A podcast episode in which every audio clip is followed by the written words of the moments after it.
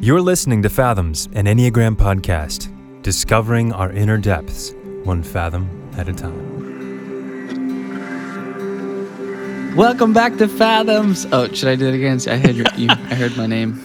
No, Okay. that was amazing. You actually went for it instead Oh, of like the, I the did, 30 you're pause. I can't even describe to you what that feels like. It's just like it feels like there's an elephant sitting on me, and I have to like get out from underneath it and go, "Oh hi," you know. Whew. That's what it feels like. Are we keeping this like you did last time? Yeah. Is that, was that Oh. what's happening now? You'll learn. Creed Okay. keeps You'll receipts. We know this. yes, yes. Uh, well, yes. Uh, so we had a wonderful guest on uh, just now, uh, Renee Rosario. She is uh, one of the one of the people on the, the core faculty of the the uh, the narrative tradition Enneagram. She, I don't know, that was so fun and so beautiful and and just I don't know. She's as you would expect a, a two, you know, just so warm and kind, and I f- that was just a lot of fun for me. What do you guys think? It, yeah, it really was. Our time went very quickly, Mm. Which most of the time, Most of that's the what time. happens. Not all the time, though. Yeah. Uh, but yeah, I felt like uh, you know instead of us being the ones welcoming her into our little weird podcast technology space, I think she was welcoming us into some sort of space that was Uh-huh. really profound. And uh, I think it was if you are unfamiliar with the narrative Mm. school, or if you think you already have your mind made up about the narrative school, positive or negative, I think this is a good episode for you because uh, I think she provides a lot of the heart and vision behind the narrative school that I, I, I thought was great. It didn't feel like dogma, which is what I often feel from different schools, and that's it. it just felt like a really, it, it really, like we were saying, invitation into, like, let's be curious about this. What What do you think about this? And Mm-hmm. really, just not concerned about being right per se, but does is is this helpful? Can we can we use this for Mm. greater growth and integration? She also helps us a lot with this area that I think is often underexplored in the Enneagram world, somatics Mm. and the somatic experience, and helps us connect what's going on in our bodies with our stories, I think, in some interesting ways. Mm. Yeah, somatics, not cymatics. Cymatics is a different thing where you can actually. Somatics. Yes, you can. Do you know what some, So- so cool. is? Oh my gosh, it's it's like you're seeing sound. I'm not a musician. I barely hear it. We'll So- include a YouTube clip Sure. in the show notes with cymatics, just for kicks and giggles. Just Um, just But- YouTube. Uh, and I'll learn al- Yes, along with the rest of you. Awesome. yes. Yeah, yeah. Well, without further ado, enjoy Renee Rosario.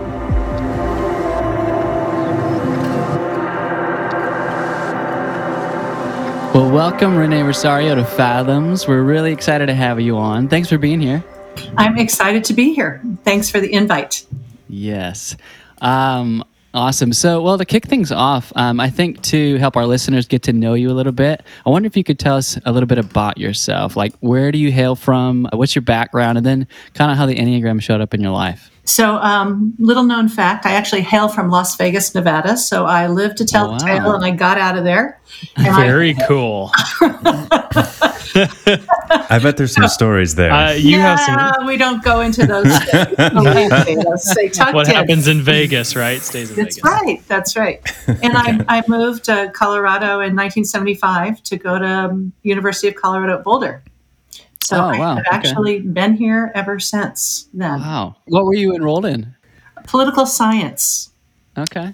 Yeah. Oh, interesting. I thought I wanted to be a lawyer. I watched way too much Perry Mason as a kid. it really wasn't like that. It did fuel my activist side, though. Hmm. Hmm, Um, sure, and sure. then in the in the early '90s, I actually went to Naropa University, which is a contemplative, kind of Buddhist-oriented school to become a therapist.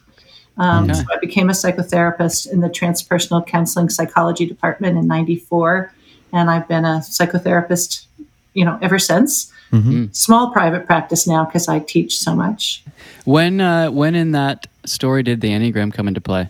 When uh, in 1995, a friend of mine gave me Helen's cassette tapes, cassettes back then. Cassette Youngsters, tapes. you youngsters. and I had a lot of cassettes as a kid. Yeah. Oh, okay. Huh.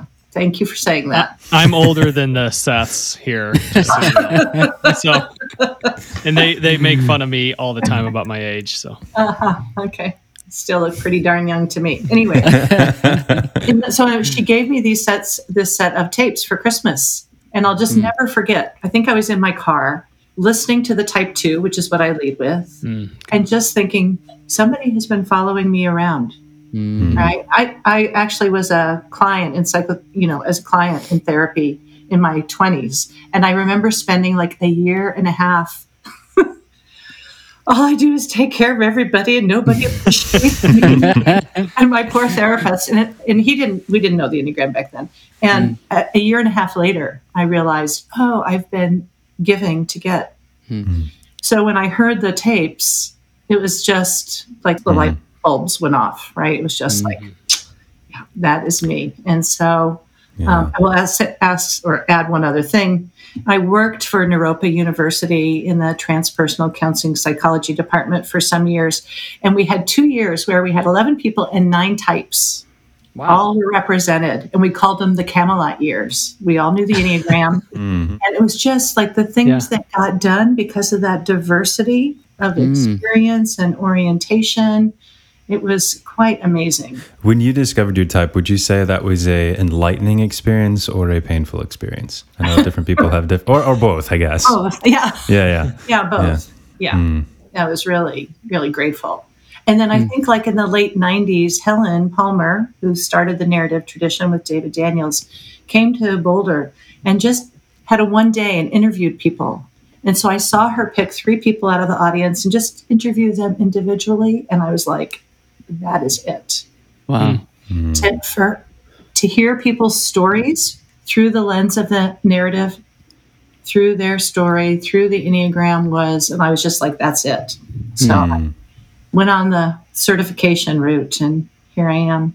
Before we jump into more um, serious topics, we want to get to know you outside of Enneagramness. So, if someone was coming over who you really admire, who would it be and what would you make them for dinner? Oh, geez. That's hard. Boy, right now, with what's happening in the world, you know, Hmm. the the person that pops into my mind is a Zen um, priest. Her name is Reverend Angel Kyodo Williams. Mm-hmm. Yeah, I know who she is. Yeah, and she's just I've listened to some of her stuff and she is so clear and so on her spiritual path and doing good work in the world if it's around you know racial injustice, Sure. being present. And I'd probably have to make her some vegetarian food, Yeah. yeah. not the steak that I might eat. Yeah. Yeah. Okay. All right. do you do you have a vegan dish that, that you that you know how to make, or would that have to be a internet search? No, you know, I could make my famous shepherd's pie without the meat. So I could- Famous shepherd's Yeah. pie. Yeah. Oh, nothing like comfort food, right? yes. That does sound mm. great. On a mm. cold, snowy Indiana day, a shepherd's pie sounds pretty good. Yeah. yeah. Awesome. So, outside of the Enneagram, what are some of your biggest interests or hobbies? I'm a dancer. I have been Oh. dancing for about 30 years. And if I, my alter ego could have another, you know, life, it, she would be part of a dance troupe. Okay. What type of dancing do you enjoy? I go to a class. Called, I mean, everything. World, it's called Yeah. World Heat, African hip hop, modern, Wow. Awesome. Wow. jazz, just all different kinds, choreographed. You know, it's all Mm. choreographed to different music. And the woman who actually is the teacher that I'm dancing with right now is an eight. So she gives us a really good workout. she That's is, great. Uh, I didn't Wow. human being. So that's one of my favorite things. Okay. And um, Do you compete at all? oh no, no, no. No. okay. I'd like to show off, but I don't. Yeah. Other than that, the other thing I love to do is hike and walk. And I will tell you that um, my colleague on the narrative, Christopher Copeland, Hmm. and I walked the Camino in Spain. He did the whole thing, and I did part of it. Wow. Wow. that's 2019, and so we're going to do the Portuguese way. Starting Wow. in Porto to Santiago and then out to the coast Oh. in May. So I am racking up some miles right now. Yeah. Well, Colorado's a good place to rack up some miles. Yeah. Yeah. What's your Uh, favorite trail in Colorado Yeah. to walk? There's this one trail that's lovely. Just this isn't long enough, but it's called the Anne U. White Trail, and it just goes through this little little valley with a little creek by it and the forest and and you know it's like five minutes outside of Boulder. It's a great Yeah. thing about Boulder. The hiking around is lovely. Uh, do you watch TV? I do. A- any particular favorite show right now or something you've been kind of binge watched recently? I loved Ted Lasso. Ah, Oh, yes. yeah. Right? Like Smells like potential. Yes. people kept talking about that, and I was like, oh. Couldn't there be a third season yet? Yeah. And other than that, I love British murder mysteries. Oh, very cool. Oh, Such So- as? Midsomer, uh, Midsomer Murders. Okay. okay. I'm getting into more British TV, so send me some uh, Uh-huh. recommendations. I can do that. Yes. Awesome. That and some Australian too. There's some good Australian. Oh, interesting. Yeah. So back to the food thing. If there is a favorite restaurant in Boulder, where do you where do you like to go? Let's see, favorite restaurant. There are some really good restaurants. I love Jax, just kind of a seafood restaurant. Mm. Lucille's, which does kind of Creole breakfast food. Love that. Okay. Yeah, I'm getting hungry now, guys.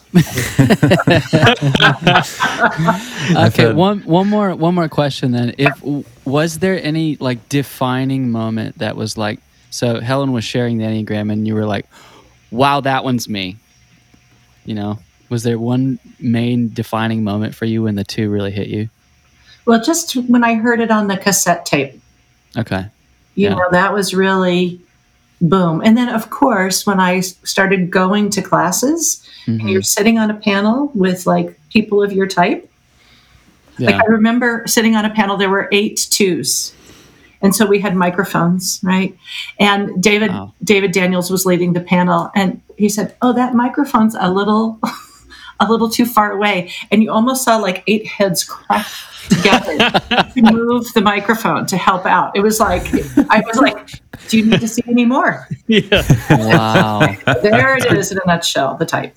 It's pretty clear, right? yeah. That's Wow. great. That's great. Well, Renee, you are part, as you mentioned before, of the narrative tradition, uh, which some of our listeners will be familiar with, others may not. So I'm wondering if you could just tell briefly the story of the narrative tradition. And then, uh, well, let's start there. You know, help help us understand the creation of the narrative tradition, and then we'll talk about it a little bit more. Right, right. So the narrative school actually began in 1988. Okay. and in the San Francisco Bay Area. We're still teaching when we go back in person, hopefully in August, at the same place, in the same room, Oh, Wow. are you serious? And- and at a retreat center, a beautiful Wow. retreat That's center. special. But you know, back in the in the beginning, you know, Helen was part of kind of when Claudio Naranjo brought you know kind of more of the psychological aspects in and started talking to people. Helen and another woman named Kathleen Speeth started actually doing this panel method Hmm. of interviewing people. And and so it's you know it started that way and the pa- I mean and back then it was Mhm. it would be like an evening class and there'd be 200 people in the room Yeah. you know, just hearing the interviews. So, um, and David Daniels then found out about Helen. He was a professor at Stanford, psychiatrist, and really pushed her to create a school. Like, we need to train people in how to do this. So, it Yeah. started really as a training program specifically to teach people Mm, um, how to do the interviewing technique yeah. because it's an art. Yeah. And, and so, along those lines, for those that haven't experienced yeah. a narrative tradition panel, could you just briefly describe it? Like, what is what is a, a panel at an Enneagram kind of training look like? Right. So, so typically in most of our trainings, we have type panels. So whatever we we say the type you lead with because you're more than your type. You have this pattern. Sure. That's your adaptive survival strategy.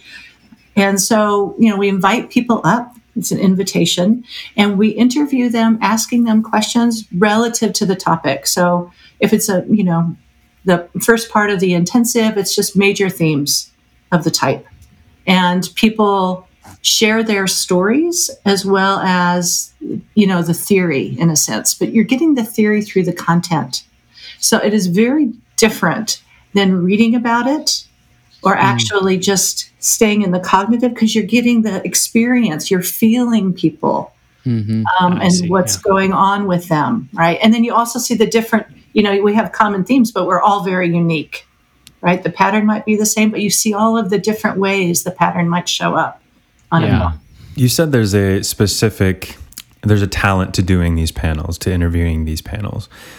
What did, what do you mean by that? Like what's what are the the ways to be good at it? A lot of our training and what's really important is that you can actually stay really present and attentive and in rapport with the panelists because it's not just firing questions.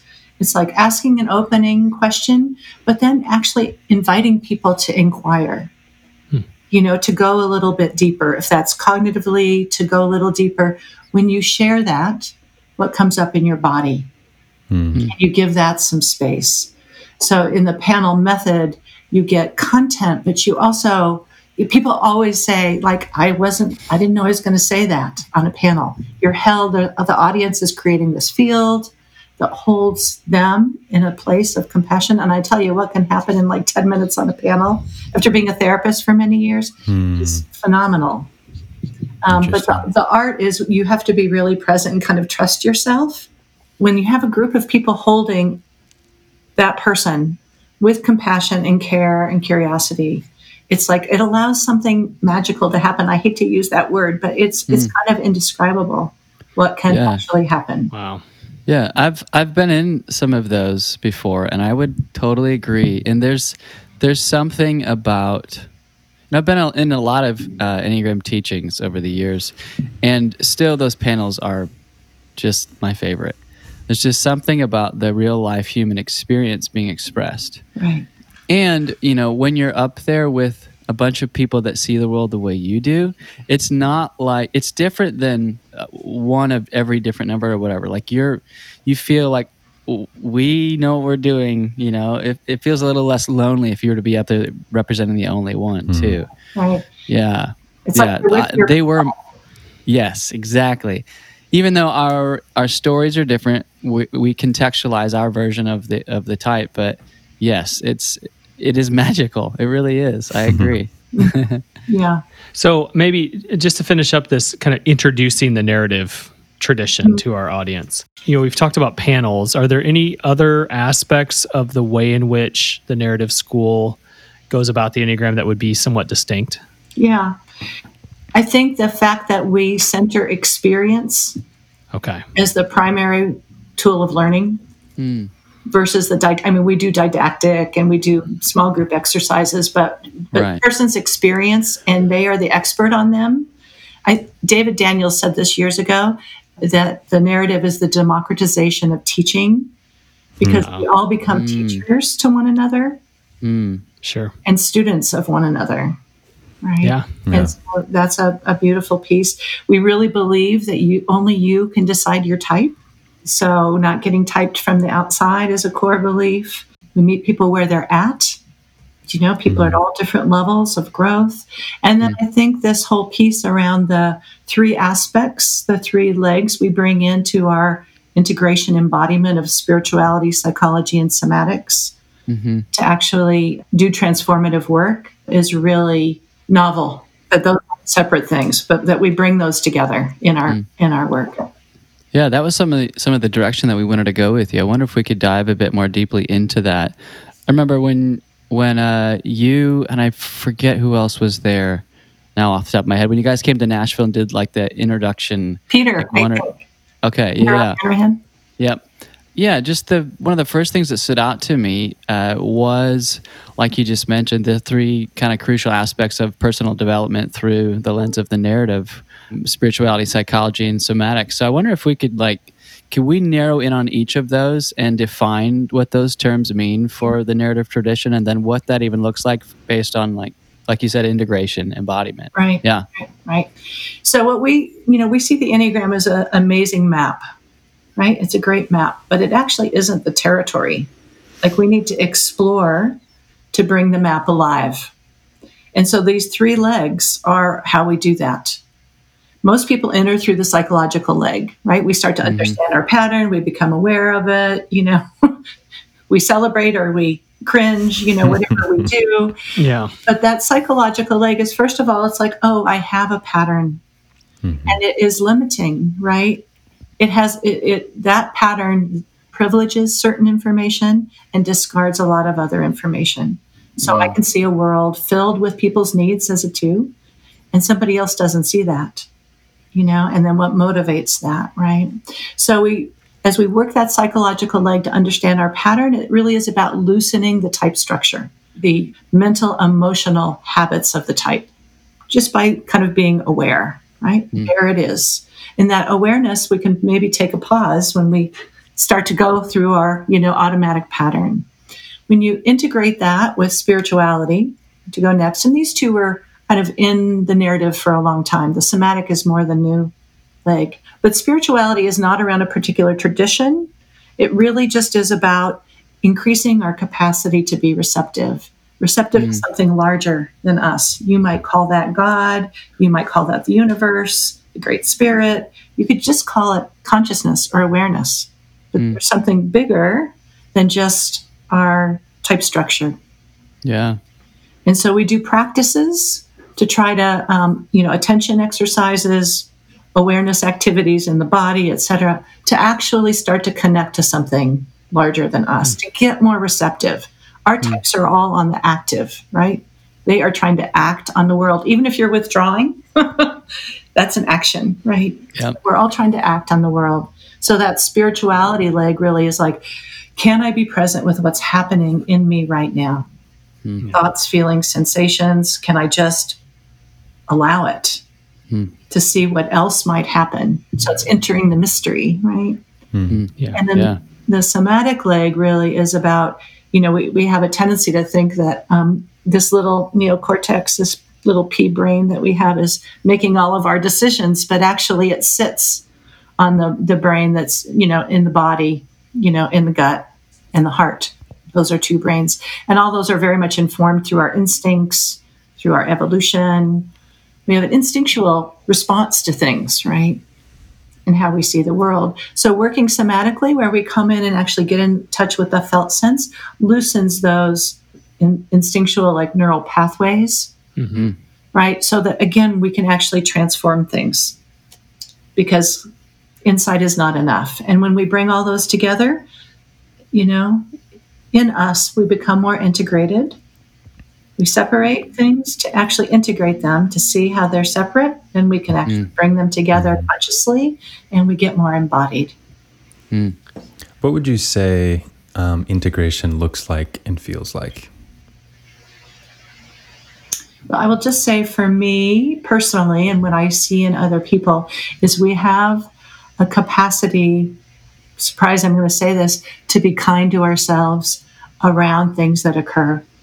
If mm-hmm. that's a difficult emotion that's coming up, if it's some reactive pattern we've acted out, right? We actually can notice that, know where it comes from, to understand it's part of the survival strategy.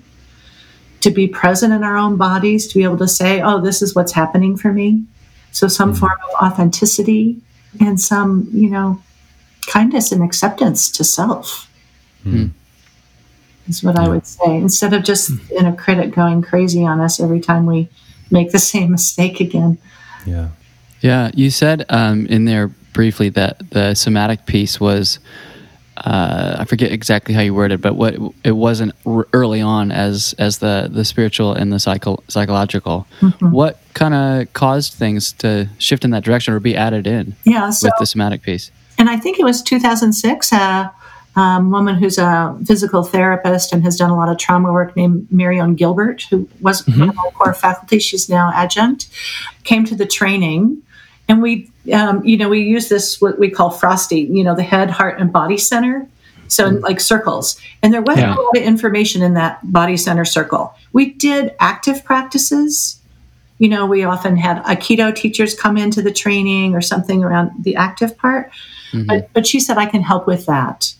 Hmm. And so she, and her, you know, amazing wisdom around the body, really brought this somatic piece more in about what's actually happening inside and why it's important to pay attention to it.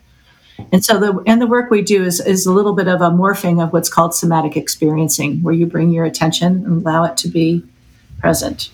Right. Hmm. Yeah. Yeah. Our theme this season has been around story, like knowing our stories. So, knowing what stories to drop and knowing the stories of others. And I really feel like I'm, I'm curious if you could uh, kind of riff on this, if you wouldn't mind, about like the stories that are held within our bodies that we are maybe even unaware of that we need to drop.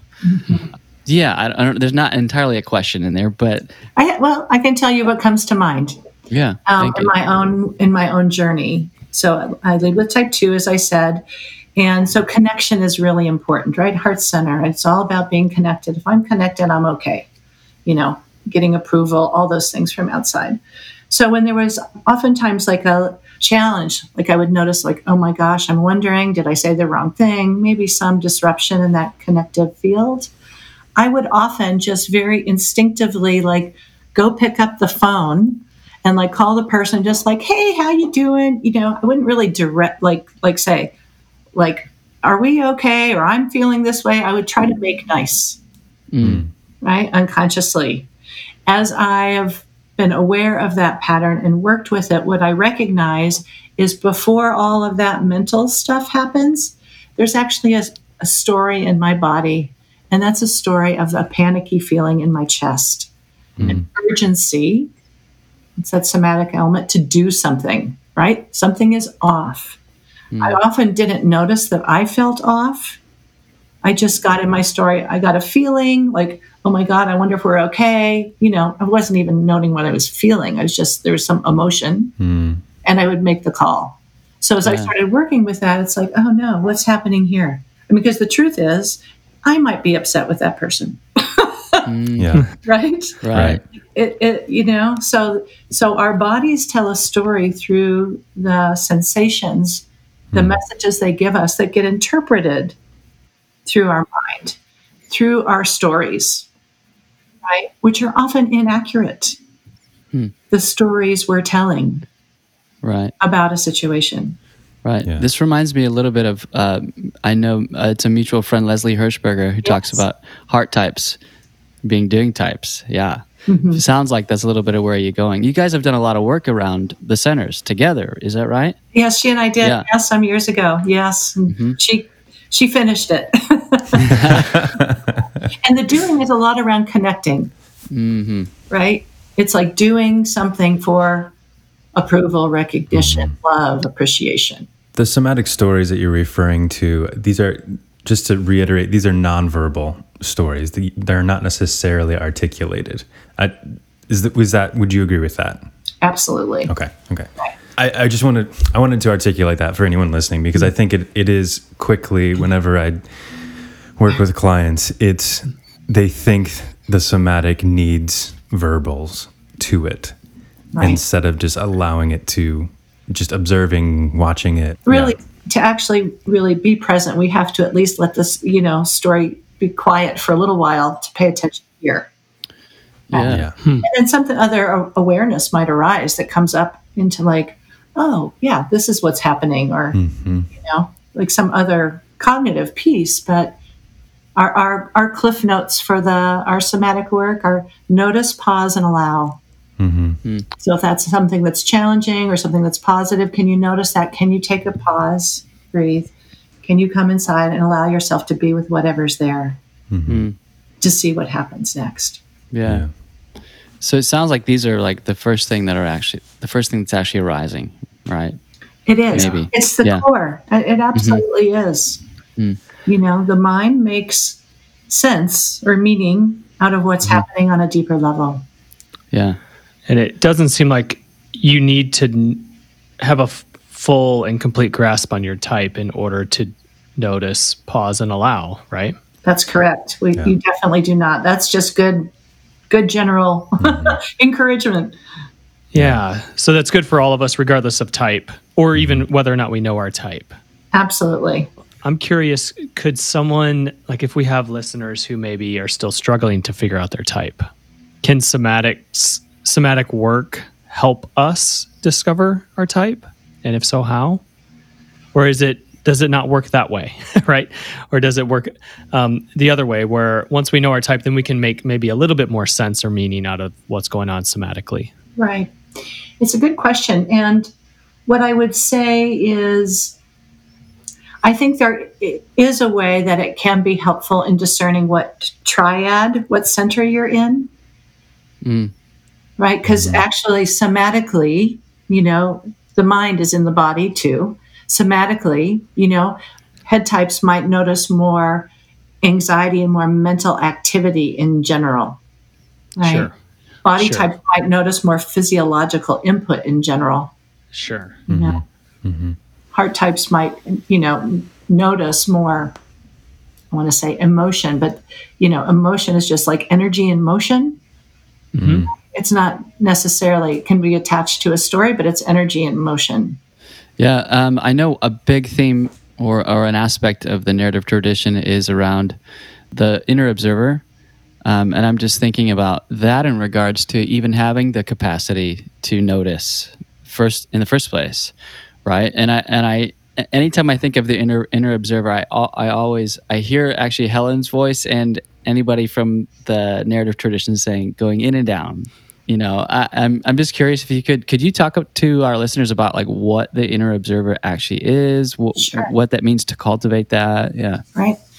Um, so the inner observer, you know, it sounds like a noun, right? It sounds like a thing, Mm. but it's really the part of us that is witnessing or watching. It's really more of a verb. It is the field. Awareness is like the field that, that everything arises and falls in, right? So it doesn't get locked into the type pattern. Awareness is always present you know so the part of us that we call the inner observer is that part of us that's aware. It has no preference. It doesn't it doesn't care what's arising in the field. It, it, hmm. it isn't the part of you that's going that's good that's bad. Hmm. Right? It's just it's this this space uh, helen used to say it's like the moon it just reflects. Just reflects experience. It's how we can be aware of experience. And and its importance is is that we start to notice there's part of us that isn't the type pattern. And if i can be aware of the type pattern you know and you can notice that you're aware we, you are in that part that we call the inner observer. And how does one cultivate that? Yeah. practice practice practice None- You mean there's no quick formula, Renee? So there's not a switch or something in the back of my head. it's the only reason we started this podcast was try to find that magic pill. I mean, once gotta- again, disappointed. share it with me if you find it yeah, yeah, yeah, yeah. you know, you can find it really simply. You know, like right now, if you all just put your attention on your left foot, how it's resting in your shoe, mm-hmm. hmm. You can shift your attention. You can be aware of that. You can shift your attention to your right foot, right? Yeah. The trick is to practice, practice that enough that you do that more regularly. Hmm. And so, you know, I'm a mindfulness practitioner, so I meditate every day on being aware and being aware in my body and noticing what's coming up. So, however you do that, there are so many ways. It could be noticing your feet on the earth when you go for a walk. There's contemplative prayer. There's all sorts of ways, but it's somehow exercising. Our attention gets so pulled out to all of the, there's so much input, right? So many things to pay attention to.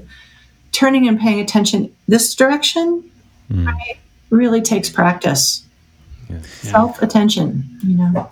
In your experience, as it when it comes to stepping into more observing the somatic sensations in our body, what have you found to be, as you've worked with lots of different people, um, the most difficult part, most difficult hurdle for people to get over, to understand? Well, I, I'm going to answer this kind of twofold. First of all, I think you need to get buy in.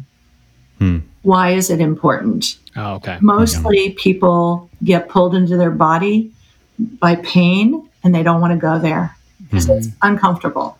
And when you're happy and free, you're actually not often paying attention to that in your body. So for me, the the part that first needs to happen is actually need to know why. I, and I will tell you this one quick story, which is I read this book called The User Illusion by some Dutch author, I think, years ago. can't pronounce his name, um, but in there was a study of, of consciousness. And he said you can be consciously aw- aware of about 25 to 40 bits of information per 2nd We receive through the unconscious and the body 11 million bits of information per second. I mean, that, that's just like mind blowing. It's not a very good average, though. Doing the math.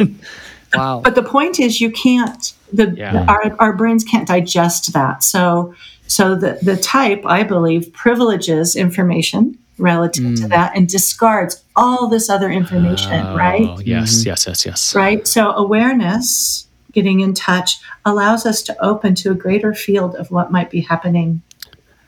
Hmm. yes. Which then again shows the way in which our type structure is kind of an efficiency protocol, right? Sometimes to our peril, right? Yes. And Yeah. brilliant, a brilliant way to navigate so much information. You wouldn't be able Yeah. to probably get out of bed if you were aware of 11 million bits of information. Yeah, so it's not all bad, but it also is limiting us, right? It's limiting us, right? Yeah. Mm-hmm. So as we get more receptive, we can open to intuitive knowing that comes up from something greater that isn't being cycled through kind of the mm-hmm. limited capacity of just our gray matter in our brain. When you find yourself stuck in your your type pattern, what are some practices, habits, rhythms that you found to be really helpful to continue to lessen the degree that you were affected by your type? Yeah.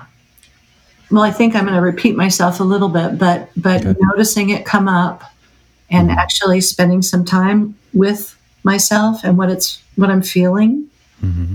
um, sensing in my body, and then again sharing. Hmm. You know, I know for a while there, as we brought in the somatic work, it kind of felt like you could just go off and take care of yourself and perfect yourself all by yourself just by doing this body mm. stuff. But what I know is we're relational beings. Yes. And so when I have an issue up, I also need to share with somebody that can hold me in that mm. hmm. and understands that and can, you know, love me through that and help Yeah. me to actually move beyond it. So for me it's hmm. it's doing the inner work, but then it's also that reaching out piece.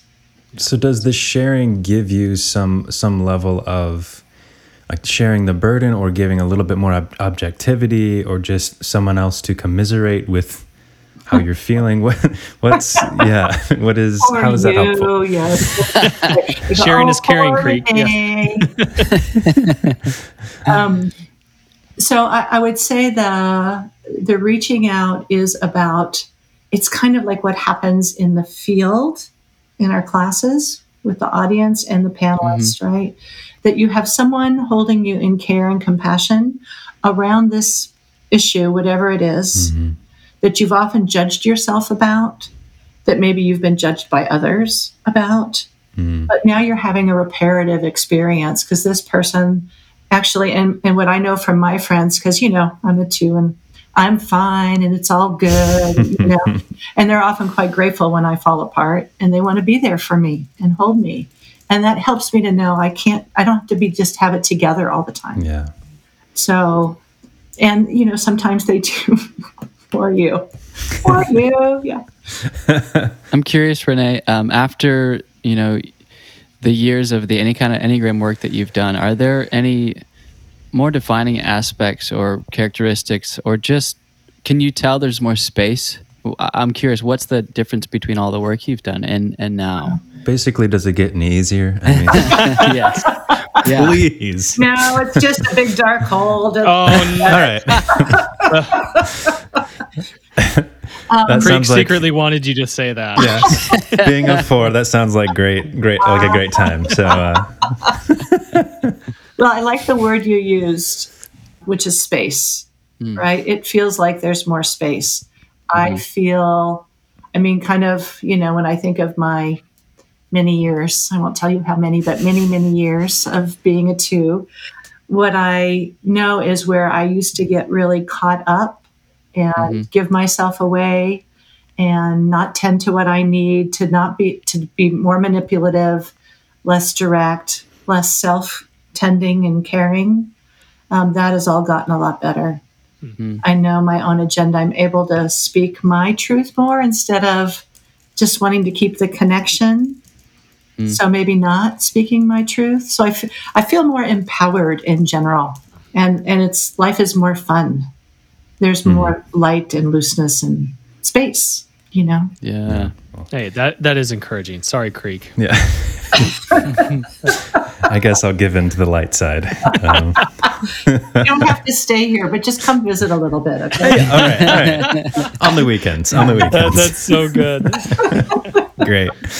Uh, Renee, again, as we're closing out here, thank you so much. It's been really great. Time has kind of flown by. Can't believe it's already been 45 minutes. Um, so, thank you again for your presence, for the work that you've done on your own self, and being a, a great example for us young bucks on what it means like to be a a healthy, integrated human. So, thank you for for the work that you've done on yourself and for the work that you're doing for the broader Enneagram community.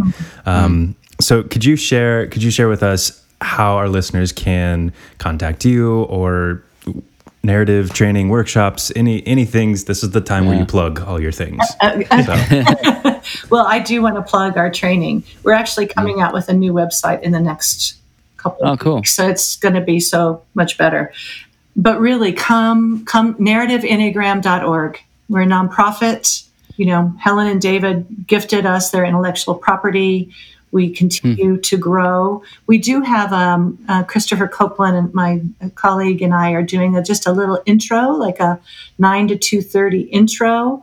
You know, versus a three day dive. Um, for people that are interested in the narrative tradition, uh, April thirtieth.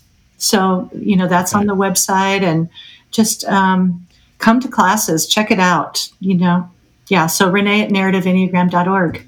Awesome. And, and one thing I will say is the narrative school has been really effective and proactive in making trainings available to everyone, right? So you don't just have to go to that one room in in the Bay Area in order to learn from Renee and her colleagues, right?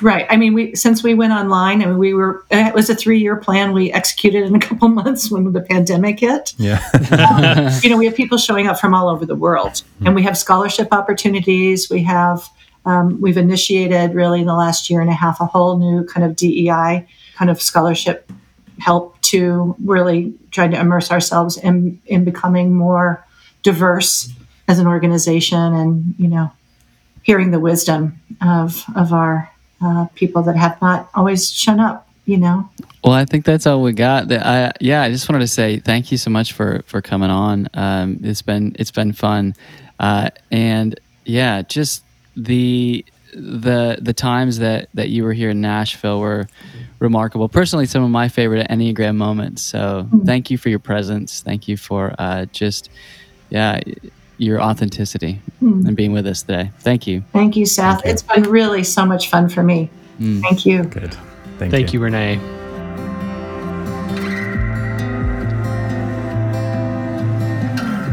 Thanks for listening to this episode of Fathoms, an Enneagram podcast. If you found this episode helpful in any way, consider sharing it with a friend or family member. We are so honored to be on this journey with you, discovering our inner depths, one fathom at a time.